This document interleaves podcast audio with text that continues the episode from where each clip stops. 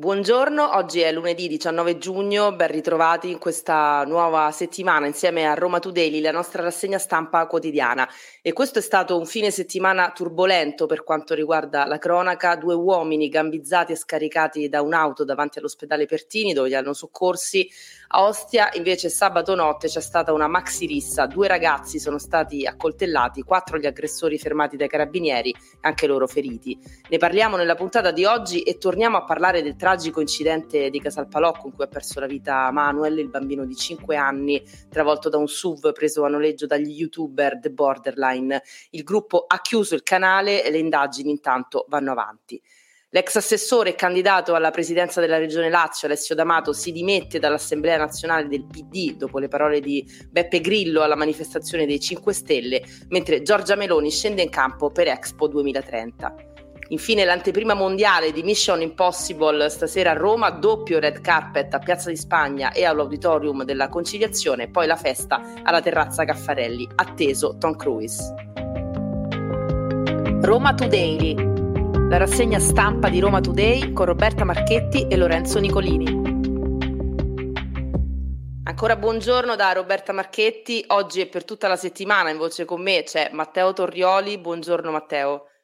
Buongiorno Roberta, un saluto a te e a tutti i nostri ascoltatori. E in questa puntata, come giustamente anticipato, torniamo a parlare dell'incidente di Casal Palocco in cui mercoledì scorso ha perso la vita il piccolo Manuel di cinque anni travolto da una Lamborghini Urus guidata dagli YouTuber del canale di The Borderline. Dopo tutte le polemiche che ci sono state, i Borderline hanno deciso di chiudere il loro canale YouTube. Lo hanno annunciato con un video sul loro canale, in realtà è un video un po' anomalo, nel senso che c'è soltanto un testo scritto, un video di neanche un minuto, che dice che l'idea di The Borderline era quella di offrire ai giovani un intrattenimento con uno spirito sano. La tragedia accaduta è talmente profonda che rende per noi, scrivono ovviamente gli YouTuber, moralmente impossibile proseguire questo percorso. Perca- pertanto il gruppo interrompe ogni attività con quest'ultimo messaggio. Il nostro pensiero è solo per la vittima. Questo quanto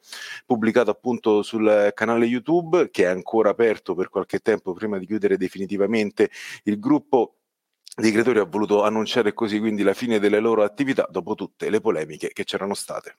Sì, una decisione questa di chiudere il canale che arriva dopo le polemiche non solo per l'incidente ma anche quelle di questi giorni, di questo weekend, sui soldi che continuavano ad arrivare agli YouTuber attraverso le visualizzazioni del loro canale che sono impennate eh, in questi i giorni.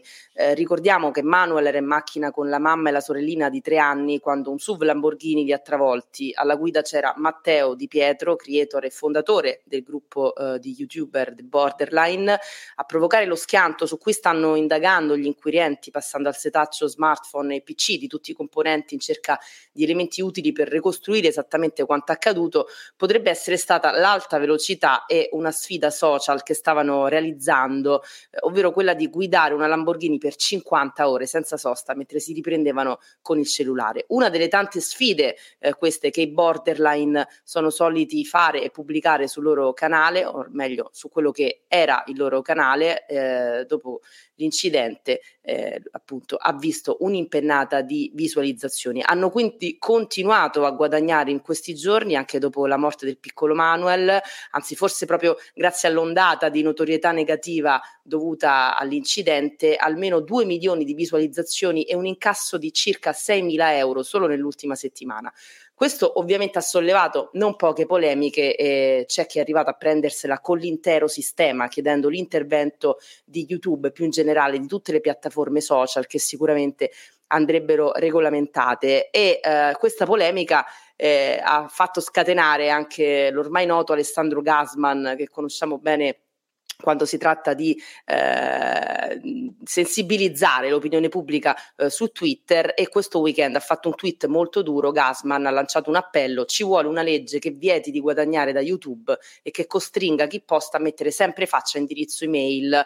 E inoltre Gassman dice che la situazione è fuori controllo, va regolata e che se gli YouTuber hanno meno di ventidue anni dovrebbero essere punibili anche i genitori. Parole dure che però non hanno trovato terreno fertile, perché molti lo hanno criticato facendogli notare che il lavoro su YouTube è ormai una realtà e quindi va rispettata. E passiamo alla cronaca, perché è stato un weekend eh, veramente difficile quello che ha vissuto Roma, con diversi casi che andranno approfonditi poi nei prossimi giorni. C'è stato infatti un agguato al Tiburtino, un agguato che si tinge di giallo perché due quarantanovenni italiani sono stati ricoverati all'ospedale Sandro Pertini, dove sono arrivati, pensate, a bordo di un'auto che li ha abbandonati, come accade anche in alcuni film, davanti al pronto soccorso con delle ferite d'arma da fuoco sulle gambe.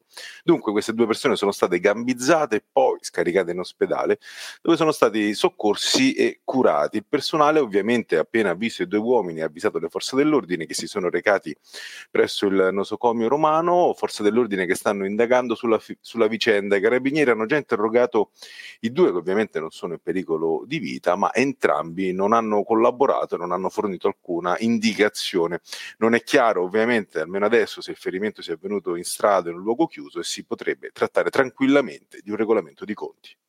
E restiamo sulla cronaca, ma ci spostiamo a Ostia, precisamente in via Giuliano Sangallo, nei pressi del lungomare Toscanelli, che è la zona della movida del litorale, dove sabato notte intorno alle tre i carabinieri sono intervenuti, allertati dai residenti, per sedare una maxi rissa, e hanno trovato due ragazzi feriti con armi da taglio, un diciannovenne di origini libiche che è stato portato a Sant'Eugenio e un ventisettenne sudamericano accoltellato alla schiena. È stato trasportato d'urgenza al Grassi, dove ha subito un intervento chirurgico e le sue condizioni sarebbero critiche. Eh, a lasciarli a terra gli altri protagonisti della rissa, che erano scappati e sono stati poi fermati dai carabinieri. Si tratta di quattro sudamericani, anche loro tutti feriti. La loro posizione adesso è al vaglio e le immagini delle telecamere di sorveglianza potrebbero rivelarsi fondamentali. E passiamo alla politica, eh, perché c'è stato un terremoto all'interno del Partito Democratico nel giorno in cui veniva rinnovata tra l'altro la segreteria del P D nel Lazio. Infatti l'ex candidato alla Pisana Alessio D'Amato si è dimesso dall'Assemblea Nazionale del P D dopo le parole di Beppe Grillo alla manifestazione dei cinque Stelle di sabato, alla quale ha partecipato anche una parte del P D, compresa la leader Line. Infatti Grillo ha detto nel suo discorso: volete il leader, siete leader di voi stessi, reagite, ha alzato così i militanti eh, Beppe Grillo, fate le brigate di cittadinanza, mascheratevi coi passamontagna e di nascosto andate a fare i lavoretti. Delle parole fortissime, sulle quali addirittura ho dovuto metterci una pezza un po' all'ufficio stampa, dicendo no, che Grillo in realtà intendeva andare a riparare le panchine di nascosto perché altrimenti viene multato. Una pezza che è sembrata essere quasi peggiore del buco, al che sono arrivate le dimissioni appunto eh, di Alessio D'Amato, che dice non, eh, di non poter ovviamente sostenere il fatto di far parte di una coalizione che partecipa a delle manifestazioni che, utilizza, che utilizzano poi eh, questi, questi toni. Quindi un vero e proprio terremoto interno al Partito Democratico, perché se ne va appunto, ripeto, l'ex candidato alla Regione Lazio nel giorno in cui Daniele Leodori eh, è stato eletto nuovo segretario del P D del Lazio con il novantacinque per cento dei voti, battendo la, il suo avversario, il consigliere capitolino Mariano Angelucci. E rimaniamo alla politica eh, perché Giorgia Meloni scende in campo per Roma, soprattutto per Expo duemilatrenta. La Presidente del Consiglio infatti eh, appoggerà e sosterrà il Sindaco di Roma Roberto Gualtieri insieme al Presidente della Regione Lazio Francesco Rocca, andando a Parigi per dare un'ultima spinta, si spera decisiva, alla campagna elettorale in vista del voto del prossimo autunno, che assegnerà appunto l'esposizione universale. Ogni città ha a disposizione una ventina di minuti per sostenere la propria candidatura. Roma se la giocherà con Riyadh in Arabia Saudita, Busan in Corea del Sud e Odessa in Ucraina. Cambiamo argomento e parliamo di cinema. Stasera a Roma l'anteprima mondiale di Mission Impossible, che è stato girato in città nel duemilaventi, proprio nel pieno del Covid.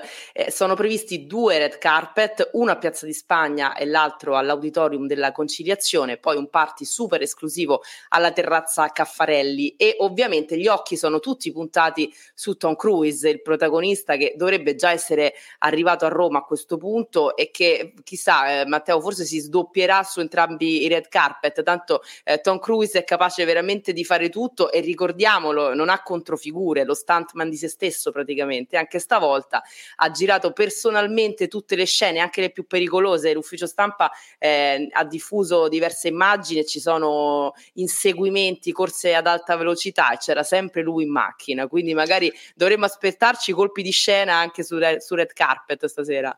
Beh, lui in realtà ha uh, spesso detto di voler produrre, di eh, voler essere il produttore di determinate pellicole tipo Mission Impossible proprio per poter fare questo, perché magari in un altro contesto con una casa di produzione potrebbero dire, dirgli no guarda, se ti fai male per noi è un disastro, invece se li produce da solo, gli stunt se li fa da solo, compreso tra l'altro no, non mi ricordo se era il Mission Impossible tre o il quattro, quello in cui quello rimane dell'aereo. Attaccato un aereo che decolla, esatto. Bene, quello era Tom Cruise, non era un pupazzo, non era C G I, era Tom Cruise. Beh, quella ormai è diventata una scena iconica perché ce la ricordiamo un po' tutti, lui che eh, resta attaccato al portellone dell'aereo mentre, mentre sta per decollare, assurdo, veramente assurdo. E forse è la forza dei Milliglorian di Scientology che entrano in lui e gli danno questo fervore, riuscire a fare delle scene così epiche, secondo me è quello. Quindi stasera c'è questo grande evento a Roma, ma un grande evento c'è stato anche questo fine settimana. Sto parlando del concerto di Vasco Rossi all'Olimpico, due date, venerdì e sabato, entrambe sold out, e sabato in tribuna c'erano anche eh, diversi romani, c'era Francesco Totti, c'era Ultimo e tra l'altro erano seduti vicini e insieme hanno cantato Dillo alla Luna, che è stata la, la canzone d'apertura di sabato sera, e, e ci sono dei video sui social in cui si vedono loro due abbracciati che intonano il ritornello eh, invocando maledetta sfortuna, forse riferendosi alla finale di Europa League persa poche settimane fa, anche se lì per i romanisti più che della sfortuna la colpa è stata dell'arbitro Taylor, al quale poi hanno dedicato magari gli spari sopra, eh, probabilmente più avanti o magari qualcuno ci ha pensato ma, ma non l'ha fatto. Comunque bisogna dire una cosa, che Vasco riunisce an- ancora il rocker più forte in Italia, eh, che è uno dei pochi secondo me che riesce anche a dare questi spettacoli dal vivo incredibili, incredibili. Assolutamente, è stato veramente un grande show. Io c'ero sabato sera e era, era da restare a bocca aperta. Tra l'altro ho fatto un pensiero, essendoci Totti in tribuna eh, con Noemi Bocchi, la nuova compagna, c'è stato un rischio molto alto eh, di incrociare Ilari, Ilari Blasi, perché Vasco Rossi è uno dei suoi cantanti preferiti. Pensa, Matteo, a giugno dell'anno scorso quando Mas- Vasco Rossi ha fatto il concerto al Circo Massimo, Ilari era, era lì e quindi sarebbe potuta tornare a anche quest'anno, invece non c'era, quindi non si sa se magari ha evitato apposta oppure è stata eh, fortuna in questo caso per eh, Totti di non incontrarla. Però il rischio che i due ex coniugi si incontrino in qualche evento pubblico inizia a diventare sempre più alto, anche perché eh, fanno molta vita mondana, i posti che frequentano sono più o meno gli stessi e quindi gli occhi sono puntati anche su questa eh, diciamo pillola di gossip che potrebbe mm. esplodere prima o poi. Di certo non rischiamo noi di incontrarli casualmente in uno di quei posti che frequentano, su questo penso ci siano pochi dubbi. E queste erano le principali notizie di oggi, lunedì diciannove giugno. RomaToday torna domani mattina dopo le sette. Potete ascoltarci gratuitamente sul sito e app di RomaToday, Spotify e tutte le piattaforme. RomaToday, la rassegna stampa di RomaToday con Roberta Marchetti e Lorenzo Nicolini.